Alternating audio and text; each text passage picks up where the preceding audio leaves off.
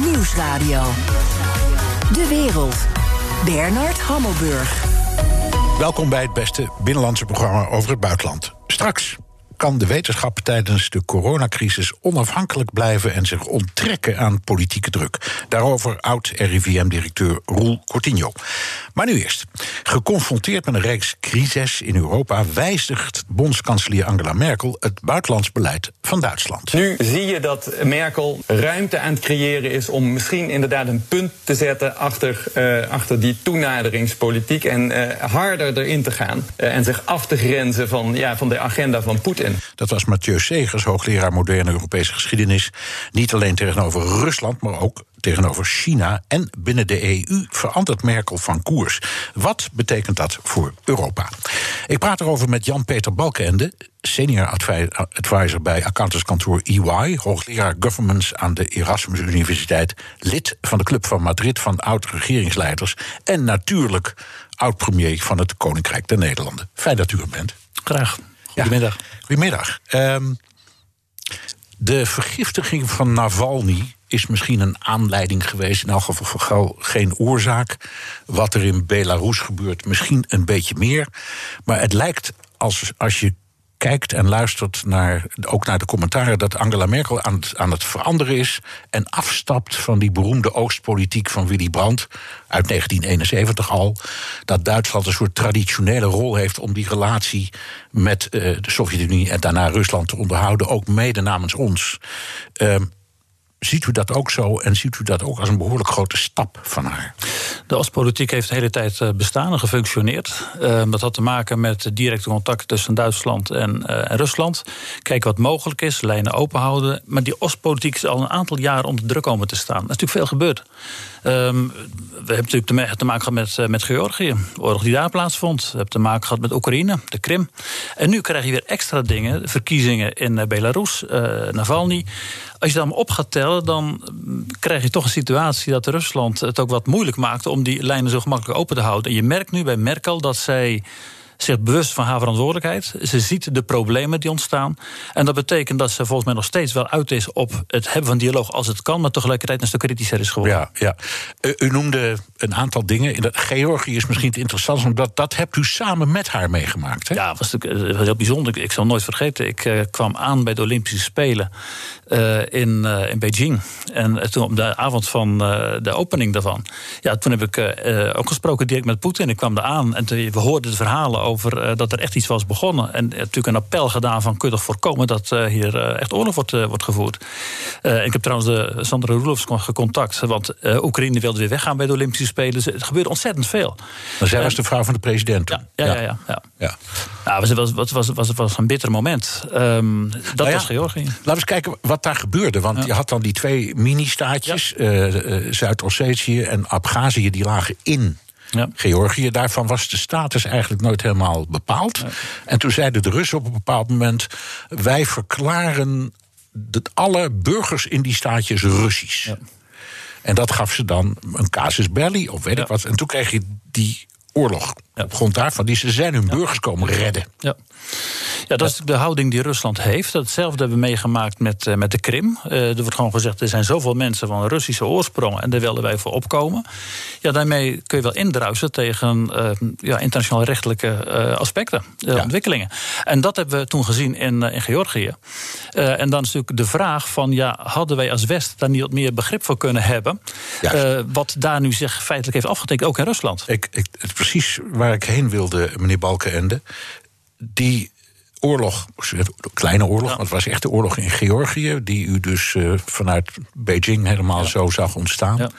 En ook wat er daarna in uh, Oekraïne is gebeurd, dat was, zou je kunnen zeggen, in elk geval vanuit Russisch perspectief, het gevolg van ons geflirt met die landen. Hè? De, de NAVO, de Europese Unie, was dat verstandig?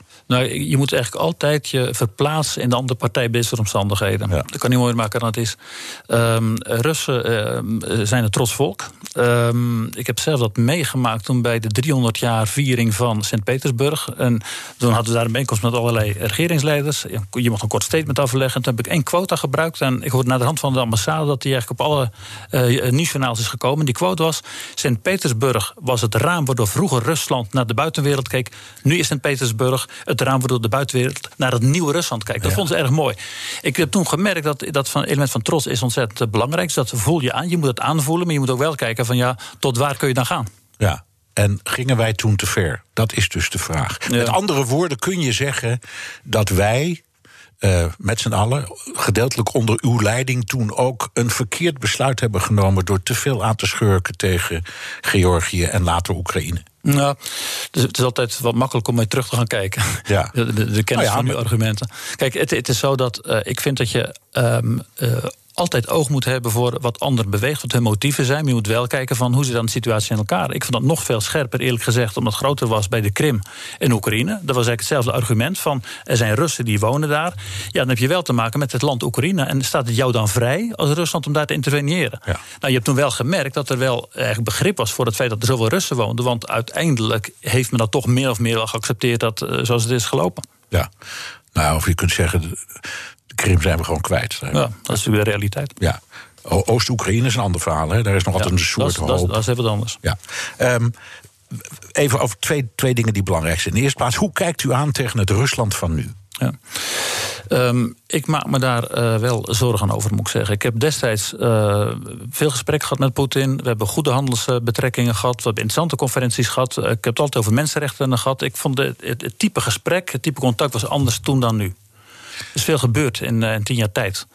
Um, wat we nu zien, dat is dat uh, Rusland uh, soms stappen zet die uh, niet te verdedigen zijn. Kijk, de Krim, het is wel geaccepteerd, maar uiteindelijk past het niet. We hebben de ellende gehad, en nog steeds, van de MH17. Ja. Uh, en dan uh, gewoon het botweg ontkennen, dat, dat, dat valt totaal verkeerd. nu met Navalny, hetzelfde verhaal. Kortom, er gebeurt zoveel dat je zegt, ja, dat, dan heb je geen begrip voor wat landen hier in het Westen ervan vinden. En als je op deze manier je leiderschap wilt etaleren, is dat echt onverstandig. Er komt iets anders bij, en dat is wel het merkwaardige. Aan de ene kant zie je dat de Rusland uh, soms stevig wordt bekritiseerd.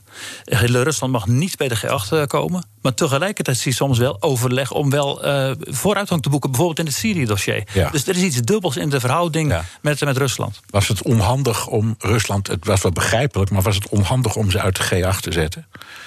Ik, denk ik, dat, ik, heb geloof, ja. ik, ik, geloof dat ik Jaap de Hoop Scheffer mm -hmm. daar een keer naar heb gevraagd. En die zei ja, dat was niet handig. Want dat was een, dat, dat was een gespreks podium. Kijk, ik vind eigenlijk, het is, het is verklaarbaar, want je kunt niet alles over je kant laten gaan. Kijk, en dat is natuurlijk ook denk ik de positie van Angela Merkel, die natuurlijk merkt van, ja, het is dan Georgië, en dan is het de Krim, en dan is het uh, nu Oost-Rusland, of uh, de, Belarus. Rusland, Belarus, en dan is het weer Navalny. Het wordt weer heel erg uh, veel. Ja. Maar het, het, punt is wel, dat maakt u denk ik wel terecht, van zorg wel dat je de lijnen altijd open houdt, want als er geen communicatie is, dan krijg je ook problemen. Nee, nee. Laten we, u brengt het gesprek terecht terug naar Merkel, want daar wilden we het over hebben. Ja het uitgangspunt is wat, wat een soort bedraai zien. Ze heeft al die tijd enorme moeite gedaan om die contacten met Poetin ja. zo goed mogelijk te houden. Ze spreekt hem veel, ze, zij kent uh, zijn taal, hij kent haar taal. Dus ze heeft steeds die. Ik heb de indruk dat ze een soort illusie kwijt is geraakt nu. En denkt: dit kan niet meer. Ik moet mij nu keren, misschien samen met de rest van de Unie tegen Rusland. Ik denk dat zij de ontwikkelingen heel goed doorheeft. Ik denk dat zij ook weet welke rol zij nu speelt in Europa. Met het, op het gebied van, van Wit-Rusland bijvoorbeeld. Ik denk wel dat zij nog steeds wel lijnen zal openhouden met Rusland en met Poetin. Omdat ze weet dat het belangrijk is om wel in contact te blijven. Alleen, uh, ze geeft wel signalen af van. Um, er zijn bepaalde grenzen. Um, en als je nu ziet de combinatie van Navalny en Wit-Rusland. Ineens is er in Duitsland een discussie. Wat doen we met Nord Stream 2 bijvoorbeeld? Wat, ja. die, die, gasleiding. Zit, dat, al, zit al 10 miljard euro ja. in inmiddels. Ja. ja. Maar het is, het is nog niet gezegd dat er mee wordt gestopt. Maar je voelt gewoon aan dat er iets ontstaat van. Het, het is een keertje genoeg geweest. En zij geeft wel duidelijke signalen af.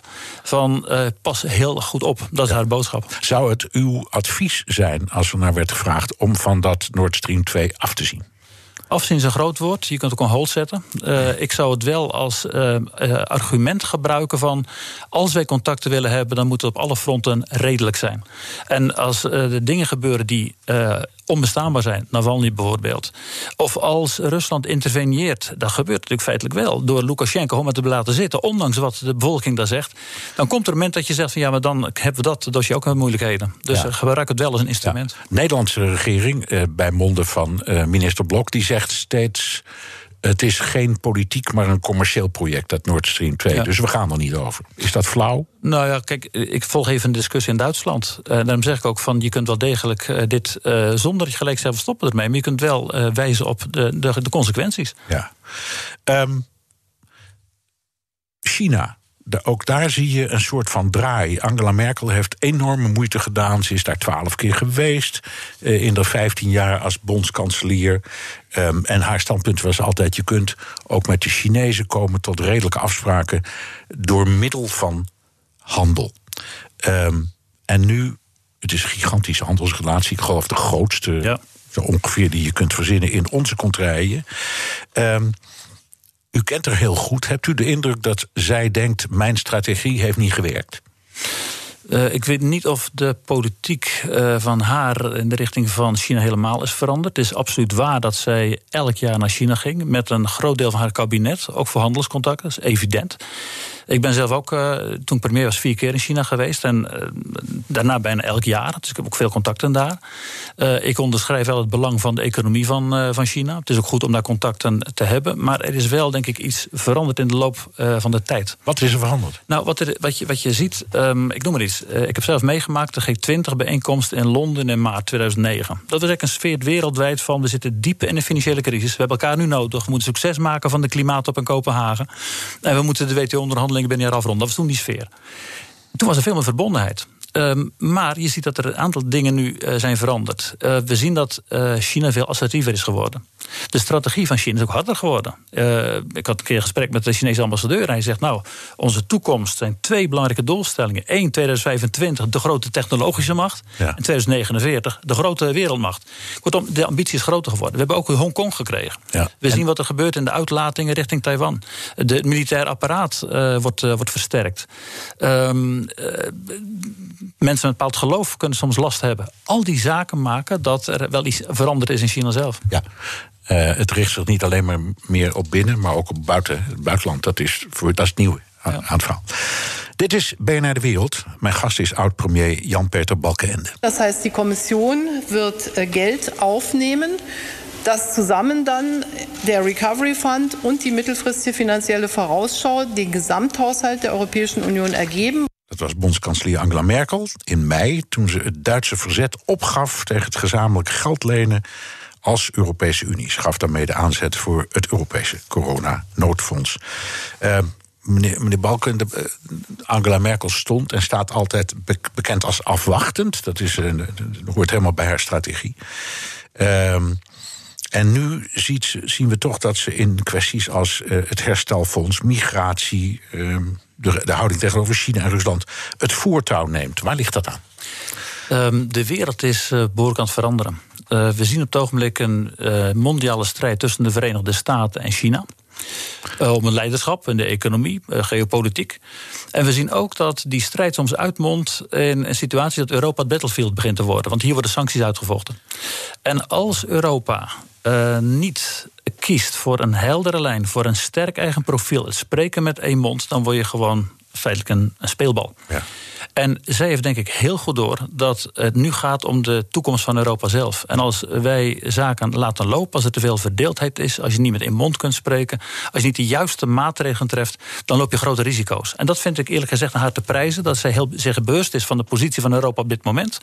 En dan ook zegt van, eh, misschien moeten we nu bepaalde stappen doen die ik wellicht een paar jaar geleden niet zou hebben gedaan. Nee. Dat is wel nodig ja. om Europa verder te krijgen. Ja. Vindt u dat ik zeg eerst zelf wat ik zelf vind. Ja. Ik, vind laat ik, zeggen, ik vind van politici het altijd fantastisch als ze openlijk in het openbaar denkend met je delen hoe ze tot andere ja. gedachten komen.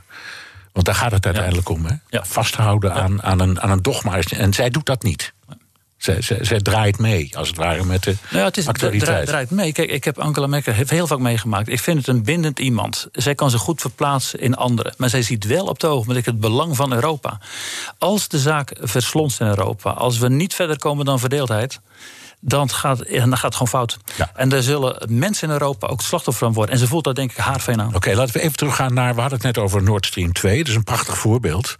Um, daar waren van meet af aan landen tegen. Polen was tegen, de Baltische Staten waren tegen. Die zijn enorm tekeer gegaan. Dat is eigenlijk genegeerd, bijna. Als zij nu zegt, nou, zelfs op dat punt heb ik bedenkingen. Ja. Kun je dan zeggen dat is fantastisch nieuws ook om aan die Oost-Europese partners te laten zien dat het niet alleen maar het, ik zal maar zeggen, arrogante West-Europa is dat het politieke denken bepaalt? Ja, kijk, uh, er speelt nog veel meer. Uh, president Trump komt ook met uh, sancties voor degenen die betrokken zijn bij Nord Stream 2. Dat, dat, kan niet mooier maken dan het is. Dus je kunt natuurlijk afwegingen maken van wat gebeurt er elders in Europa. Ik denk eerlijk gezegd bij Merkel dat het vooral is van wat zien wij in de ontwikkeling van Europa? Wat zien we op het gebied van profilering van Rusland? En wat zijn dan de juiste stappen die je moet zetten? Volgens mij kijkt ze zo tegenaan, zonder zich nu precies te bekommeren om hoe bepaalde landen over denken. Nee. Dat is niet het kentpunt. Nou, laten we het dan omdraaien. Wat zijn, denkt u, denkt u de zwakste plekken op de ogenblik in dat Europese gebouw. Ja. Uh, en waar kan ze ook echt invloed op hebben?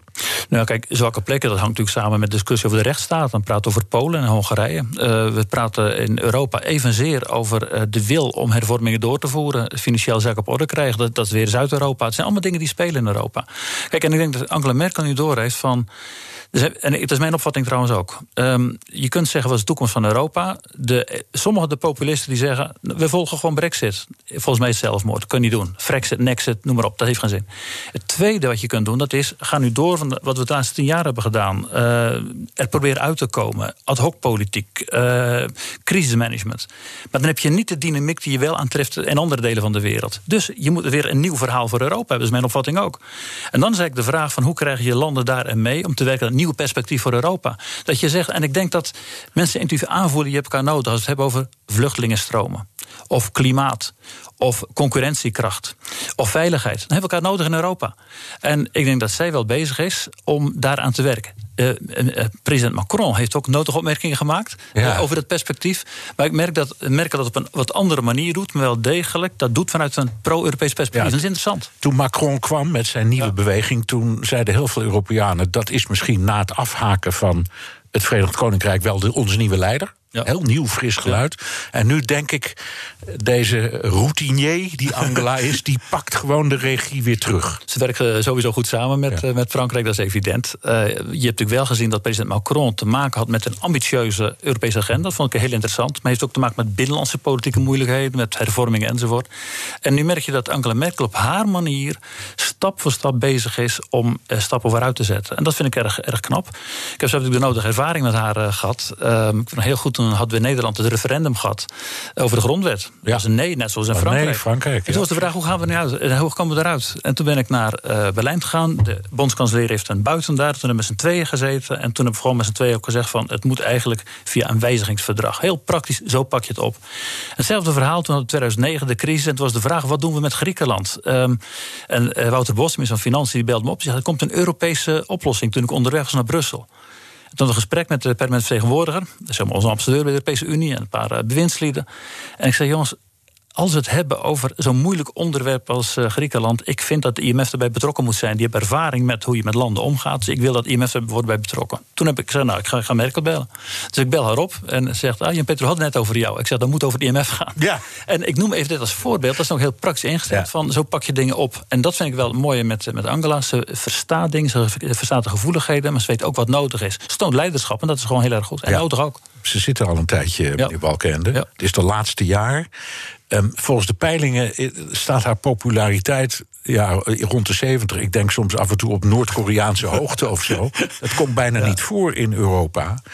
Um, hoe komt dat? En Ja, het is eigenlijk heel bijzonder. We hebben natuurlijk een paar jaar geleden uitleiding gehad wie Schaffendas. Dat is ook wel bekritiseerd, want het ging niet zo gemakkelijk, de vluchtelingenstroom. Uh, we hebben ook meegemaakt dat ze zeggen van nou, we stoppen gelijk met kerncentrales. Dat is ook niet iedereen uh, begrepen. Na Fukushima, nee, ja, dat, dat toen, was, ja, exact, ja. exact. En, Komen ze op uh, terug trouwens, hè? Ja, dat, ik denk dat ook in Nederland zien het debat trouwens ook zich uh, anders ontwikkelen. En het interessante is dat, uh, en toen hebben we de opvolger gekregen, AKK, om zo maar even te noemen. En dat dat is allemaal nog niet duidelijk wie het zal gaan worden. Maar je merkt wel dat op het ogenblik zij goed leiderschap heeft getoond in de aanpak van de coronacrisis. heeft ze goed gedaan. De scores zijn bepaald niet slecht in, uh, in Duitsland. Uh, ze toont uh, leiderschap. En ja, dat wordt wel gewaardeerd in Duitsland. Het is fantastisch voor haar om dat te zien. Ja, en wie erop volgt, dat moeten we dan nog maar zien. Ja. Er zijn een heleboel eh, eh, eh, kandidaten. Niemand die er bovenuit steekt. Ja, niemand blijft voor eeuwig hè, in een democratie. Dat Nee, dat, nou. Af- Afijn, ik praat met een eh, ervaringsdeskundige. Ja, ik heb alles meegemaakt, dat klopt. Ehm, even nog over die eh roemruchte uitspraak van dat Bundesverfassungsgericht in eh Karlsruhe, dat grondwettelijke hof. Dat zegt dat het opkoopprogramma van de ECB tijdens de crisis in strijd was met de Duitse grondwet.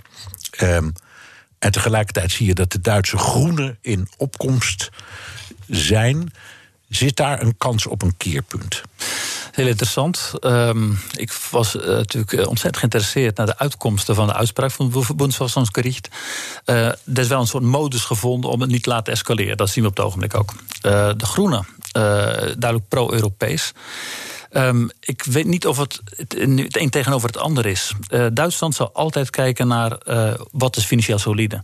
Kijk, er komt een pakket aan maatregelen in Europa. En wordt wel degelijk gezegd tegen Zuid-Europa van er moeten hervormingen tegenover staan. Dus dat is een andere kant van het verhaal. En wat betreft de groenen, um, ja, we hebben te maken met het vraagstuk van klimaat. En heb je elkaar nodig in Europa. Dus het, het hoeven geen verschillende werkelijkheden te zijn. Nee. Nee, het kan ook hetzelfde. Eén heel kort vraagje nog dan. Um, dat is de relatie gewoon tussen Nederland en Duitsland. Uh, wat handel betreft zijn we eigenlijk een soort provincie. Ik zeg vaak, de, de, de, haven van Rotterdam is een Duitse haven... als je er goed naar kijkt. De Betuwe-lijn is daarvoor aangelegd. Noem het allemaal maar op. Um, en dat geldt misschien ook wel voor China, dat weet ik niet zozeer. Maar in voor, aan Duitsland zitten wij enorm vast. Wat betekent dit alles voor de relatie tussen Nederland en Duitsland? Die, die relaties zijn gewoon heel goed. Uh, dat, dat, uh, als ik zie hoe premier Rutte contact heeft met Merkel, was het uitstekend. Bij mij was eigenlijk precies hetzelfde. Het, ging, het waren vlekkeloze verhoudingen, contact tussen bewindslieden. Het gevoel te hebben van een gemeenschappelijke agenda. Natuurlijk hebben we de laatste maanden wel discussies gehad over dat financieel pakket. Dus dat is gewoon waar. Maar dat er zijn uiteindelijk een aantal rimpelingen. De, de, de basis is in zichzelf gewoon heel erg goed. En ik denk dat het ook samenhangt met het karakter van beide landen. Uh, sterke economieën, extern georiënteerd. Weten dat je anderen nodig hebt om voortgang te kunnen boeken. En ook inderdaad toch werken, en dat Nederland heeft ook een verantwoordelijkheid daarin, aan nieuwe Europese idealen. Uh, het is niet met de werkelijkheid van zeg 10, 20 jaar geleden. We moeten heel goed kijken, waar staan we op het ogenblik voor? Wat willen we met, met Europa? Wat, zijn, is een nieuw verhaal voor Europa? En ik vind het mooi dat uh, Merkel uh, daar een lijn heeft uitgezet. En ik ben ontzettend blij dat die verhoudingen tussen beide landen goed zijn. En die ook goed blijven. Dank, Jan-Peter Balken. En de senior adviseur bij accountantskantoor EY, hoogleraar governance aan de Erasmus Universiteit, lid van de Club van Madrid en oud-regeringsleider van ons eigen Koninkrijk der Nederlanden. Fijn dat u er was. Graag gedaan. BNR Nieuwsradio. De wereld. Bernard Hammelburg. Diep onder de grond in de Poolse kolenmijnen zitten niet alleen kolen, maar ook stakende mijnwerkers. Ze verzetten zich tegen de plannen om in de komende decennia de mijnen te sluiten. Niet omdat de Poolse regering plots bekeerd is en iets wil doen aan klimaatverandering, maar omdat Poolse kolen veel te duur zijn. Europa-verslaggever Jesse Pinster, wat is de directe aanleiding voor die staking? Dat er een reorganisatie plaats moet gaan vinden van het uh, staatsenergiebedrijf. Dat willen ze eigenlijk gaan opsplitsen in een soort groene tak en een soort kolentak. En wat er ook bij samenhangt is dat die mijnwerkers dan minder salaris gaan krijgen. Dus er zijn nu zo'n 400 stakende mijnwerkers in meerdere mijnen in Cilicië. En ja, die zitten urenlang dan onder de grond en dan worden ze afgewisseld door collega's. Er zijn er ook een paar die zijn echt fanatiek. Die zitten er al sinds maandag. Er is er eentje flauw gevallen gisteren wow. ook nog. Dus uh, die zijn hardcampagne uh, daar aan het voeren. En ondertussen in Warschau zijn er marathononderhandelingen tussen de vakbonden, de machtige vakbonden, mag ik wel zeggen, en de regering. En die vakbonden zijn extra geïrriteerd omdat in de laatste klimaatplannen van de regering toch allemaal plannen staan waardoor die mijnen toch wat sneller dicht zullen gaan dan ze eigenlijk verwacht hadden. De vakbonden zeggen ja, als we zo doorgaan, dan zijn ze in 2036 allemaal dicht. Ja, e- even, even een tussenvraagje. Vinden die vakbonden werkgelegenheid belangrijker dan klimaat? Om het maar heel simpel te houden. Ja. Ja, oké. Ehm, wat de regering betreft, die wil juist heel graag vasthouden aan energie uit kolen. Ja, dat was toch altijd wel een beetje het beeld. Misschien moeten we eventjes wat cijfers langslopen. Want Polen produceert meer energie uit kolen dan alle Europese landen. Moet ik wel even Duitsland ervan aftrekken bij elkaar. Duitsland die zit ongeveer op hetzelfde niveau eigenlijk eh, qua kolen als, eh, eh, als Polen in hoeveelheid. Eh, vorig jaar bijna 75% van het energieverbruik in Polen komt uit, uit die kolen. Er werken 80.000 mensen. Dan waren dat bij de val van de muur trouwens nog 400.000. Dus dat zijn er wel een stuk minder geworden. Nou, en toen kwam de coronacrisis. Dus 5% minder energieverbruik in Polen. Maar als je gaat kijken naar het kolenverbruik, het energie wat daaruit gaat, 12% minder heeft de energiedenktank Ember berekend. Er ligt ergens in Polen nu een gigantische stapel kolen. Dat heet dan het centrale kolendepot, die gewoon niet verkocht worden op dit moment. Maar die crisis is eigenlijk gaat die al, was die al voor het virus. Want ze moeten steeds dieper graven om kolen te vinden. Het wordt gewoon steeds duurder om ze uit de grond te halen.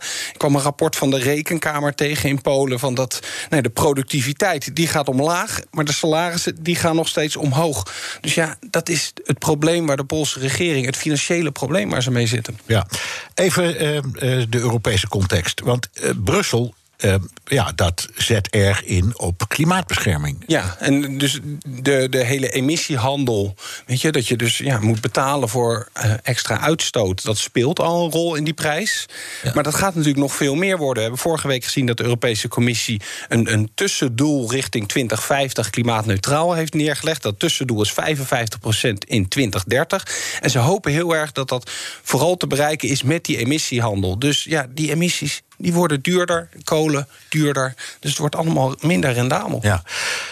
Wat gaat uiteindelijk de regering in Warschau doen? Gaan die nou het beleid aanpassen? Ja, want dit is wel de regering die twee jaar geleden klimaatconferentie in Polen. Toen zei Duda, de president daar nog: ik zal niet toestaan dat de Poolse mijnen vermoord worden. En inmiddels ja, zijn ze toch die rekensom aan het maken. En dan denk je, dit werkt gewoon niet meer. Ze hebben namelijk nog een extra probleem... dat banken, die zien ook welke kant het beleid op gaan. Dus die willen geen leningen meer geven aan die staatsbedrijven... die in die kolen zitten. Daarom hebben ze dat idee bedacht van... we trekken het allemaal uit elkaar. Dan hebben we een groene tak en dan zeggen die banken... ja, jullie krijgen nog wel een lening. Ja. Maar dan hou je dus een hele vuile tak over. Maar weet je, dus ze zijn op een gegeven moment gewoon hun slotties gaan tellen. En niet tot een soort nieuw groen inzicht gekomen. Maar ja, miljoenen verlies draaien die mijnen. Het is veel te duur. Ze kunnen veel goedkoper gas uit Rusland halen. Willen ze natuurlijk niet, want ze zijn heel erg nou ja, angstig misschien zelfs wel voor uh, Rusland. Maar ja, uiteindelijk Ja. is het toch een financiële afweging. Het, het blijft mij fascineren dat de vakbond in dit geval zegt... we kiezen, we kiezen werkgelegenheid boven vergroening. Dat vind ik echt heel opmerkelijk. Ja, de, de, de mijnwerkers in Polen, dat zijn een beetje de vissers in Urk. Daar zitten heel veel emotie zit Ja. er ook in. En sentiment en, sociale mogen- Je hebt overwegingen. helemaal gelijk, tuurlijk. Maar, Ja. de, maar in Warschau kijkt de regering naar de centen. Oké, dankjewel. Europa-afslaggever Jesse Pinster. Wil je meer horen over het spel in Brussel? Luister dan naar de podcast Europa Mania van BNR en het FD. De Joe en Donald Show. Tijd voor een update uit de United States of Trump... met onze correspondent in Washington, Jan Posma. Jan, er is al eh, vaak aan Trump gevraagd wat hij gaat doen... als hij de verkiezingen zou verliezen. En ook gisteravond wou hij weer geen antwoord geven.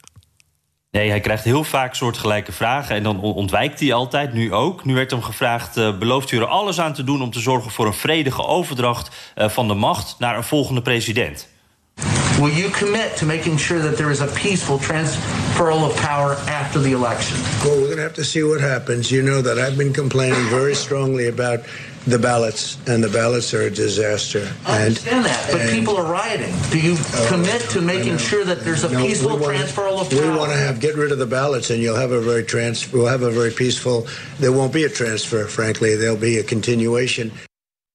Ja, en daarna gaat hij dan nog even door over die stembiljetten en de problemen... en suggereert dat eh, democraten daar dan alles van af weten. En, en je hoort het hem ook zeggen, hè, er komt helemaal geen andere president. Ik win gewoon, wat Ja. in een andere context natuurlijk compleet logisch is dat hij dat zegt. Eh, maar nu ook wel een beetje be- beangstigend klinkt. Want dit is niet wat je wil horen van een Amerikaanse president.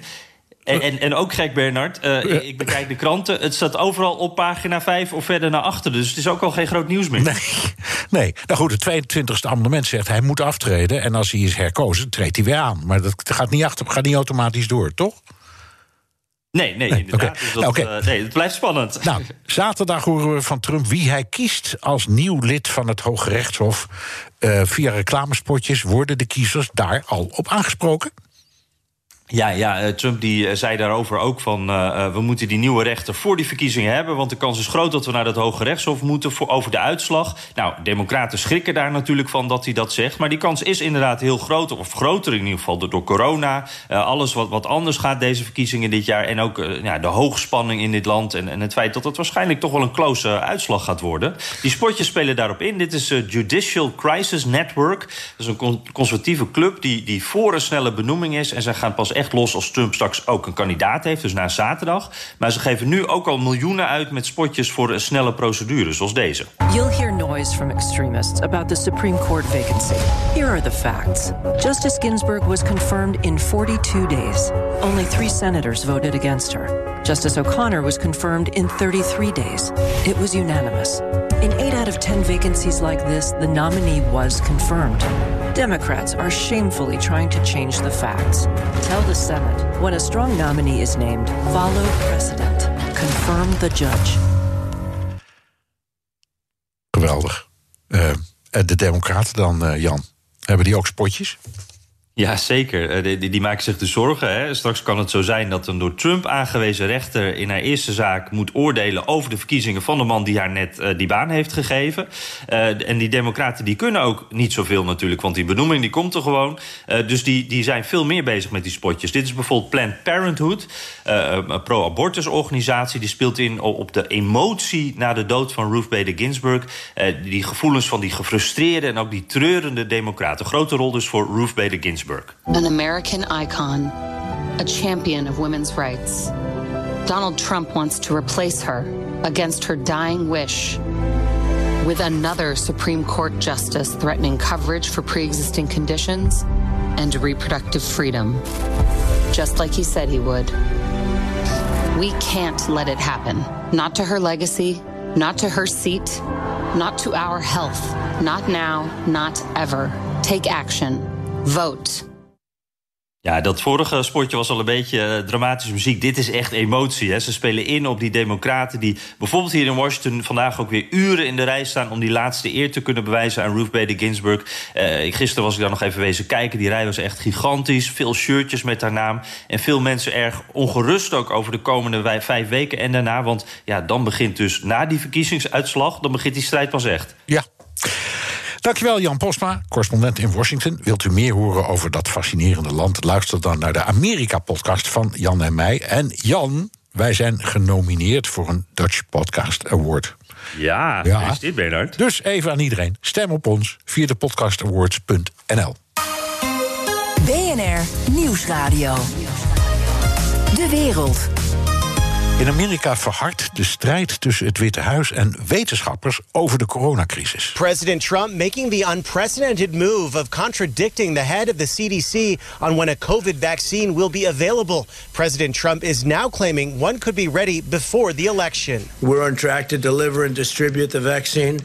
Uh, in a very, very safe and effective manner. Uh, we think we can start sometime in October. Fascinerend. President Trump zegt niet de baas in dit geheel is het CDC, de Amerikaanse, de Amerikaanse Centrum voor Ziektepreventie.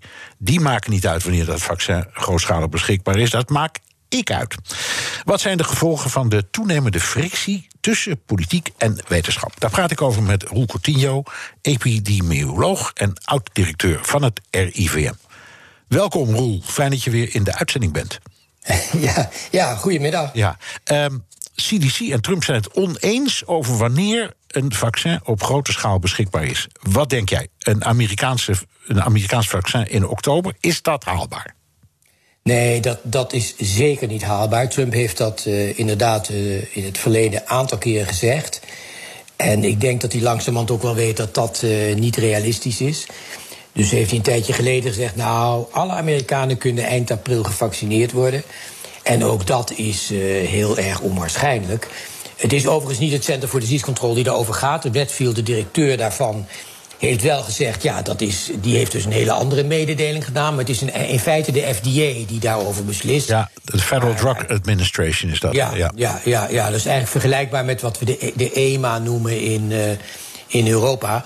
En ja, wat hier natuurlijk allemaal uit blijkt, is dat uh, Trump op alle mogelijke manieren probeert om. Uh, er is heel veel kritiek op hem geweest over die corona en hoe hij dat aangepakt heeft. En op deze manier wil hij laten zien dat hij het allemaal prima doet en dat hij het uitstekend voor elkaar heeft. En dat is. Uh, ja, los van het feit dat het gewoon niet klopt, is het ook uh, gevaarlijk om dat door te duwen. Want ja, hij heeft natuurlijk wel veel macht. Ja. Kunnen ze, als we even een woordspel spelen, allebei gelijk hebben? Dat bijvoorbeeld er wel, laten we zeggen, het eerste buisje van een vaccin is in oktober, maar dat het nog niet is getest. Ik noem maar wat. Want dan heeft hij strikt, strikt genomen heeft hij gelijk, alleen niemand kan het gebruiken. Nou, kijk, die eerste buisjes zijn er natuurlijk al lang. Uh, die worden ook al getest. Uh, en een vaccin is, is, het testen is ingewikkeld. Het begint eigenlijk met, met, met testen op proefdieren. Uh, dan, dan gaan de eerste studies naar mensen. Dat zijn meestal kleine groepen. Dan gaan ze grotere groepen inenten. En dan echt de, ja, het bewijs dat het werkt. Dat zijn wat wij noemen fase 3 studies. Dat zijn hele grote studies. Waarin de helft van de mensen het vaccin krijgt. En de helft van de mensen krijgt een placebo, dus een netmiddel. En dan kijk je of het beschermt. En die studies zijn op dit moment nu lopende van een aantal van die vaccins.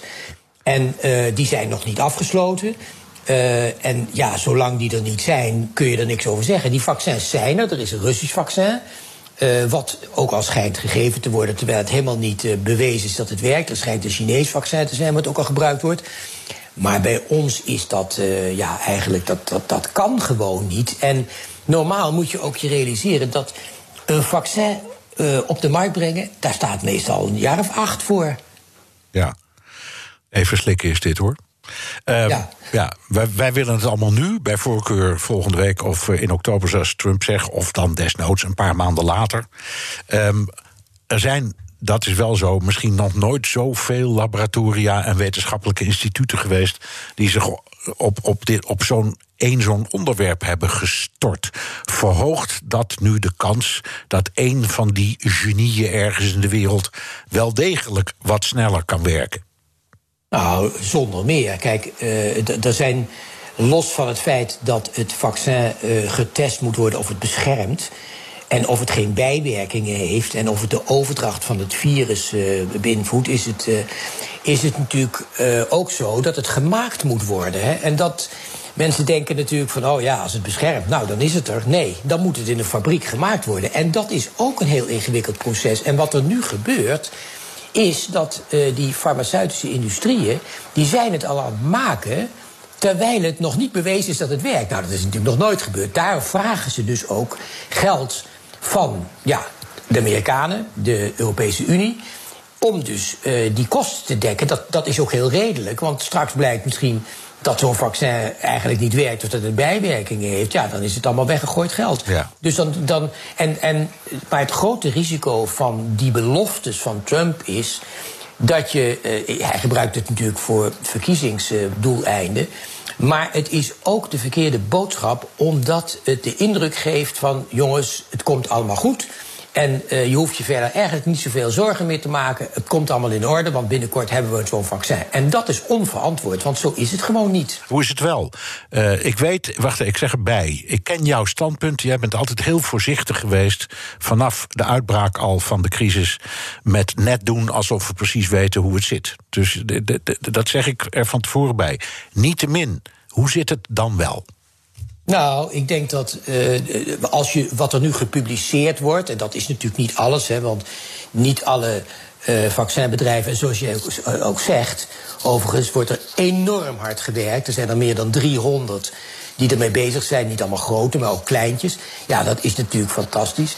Dus ja, kijk, het, waar het om gaat is dat, je, dat de eerste resultaten, althans voor zover gepubliceerd, zien er best goed uit. Dus uh, ik was in het begin, dacht ik, nou, dat moet ik nog zien. Maar als ik kijk naar de resultaten van zowel bij proefdieren als bij mensen... dan wekken ze een goede afweer op. En dat ziet er dus gunstig uit. Maar we weten allemaal dat vaccins onverwacht ook uh, bijwerkingen kunnen hebben. En dat weten we gewoon nog niet. En dus betekent dat je voorzichtig moet zijn. Dus ik ben voorzichtig optimistisch.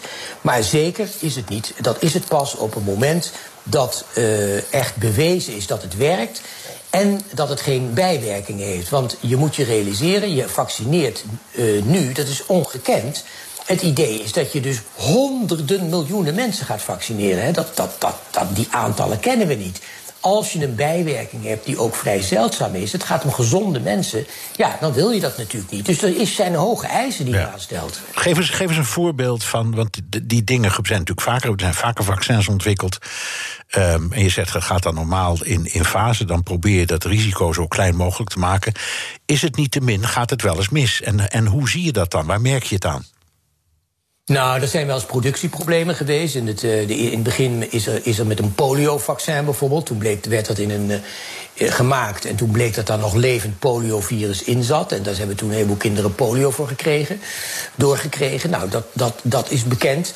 Er is in het verleden ook ooit een mazelenvaccin gemaakt. Wat later bleek dat als, als een kind mazelen kreeg, dan werden ze juist zieker. Dat is allemaal behoorlijk lang geleden. Uh, er is een bepaald. Uh, uh, nu bij die Mexicaanse griep was er ook een probleem. Want toen meldden die, die, die, de, de Scandinavische landen dat ze opeens wat meer gevallen zagen van, ja, dat heet narcolepsie. Dat is een soort ziekte waarbij je opeens in slaap kan vallen. Nou, dat werd nergens anders gezien. En achteraf heeft dat waarschijnlijk iets te maken met een specifieke uh, genetische factor die in de Scandinavische landen speelt. Waardoor dat een iets hoger risico geeft. Maar dat zijn allemaal dingen die kunnen gebeuren en die in het verleden ook gebeurd zijn. Ja, en. Um, uh, je, je, zei, het, het, het, gaat sneller dan je dacht. Je ziet goede resultaten. Het kan niet te min heel lang duren. Bij AIDS is er nooit een vaccin gekomen.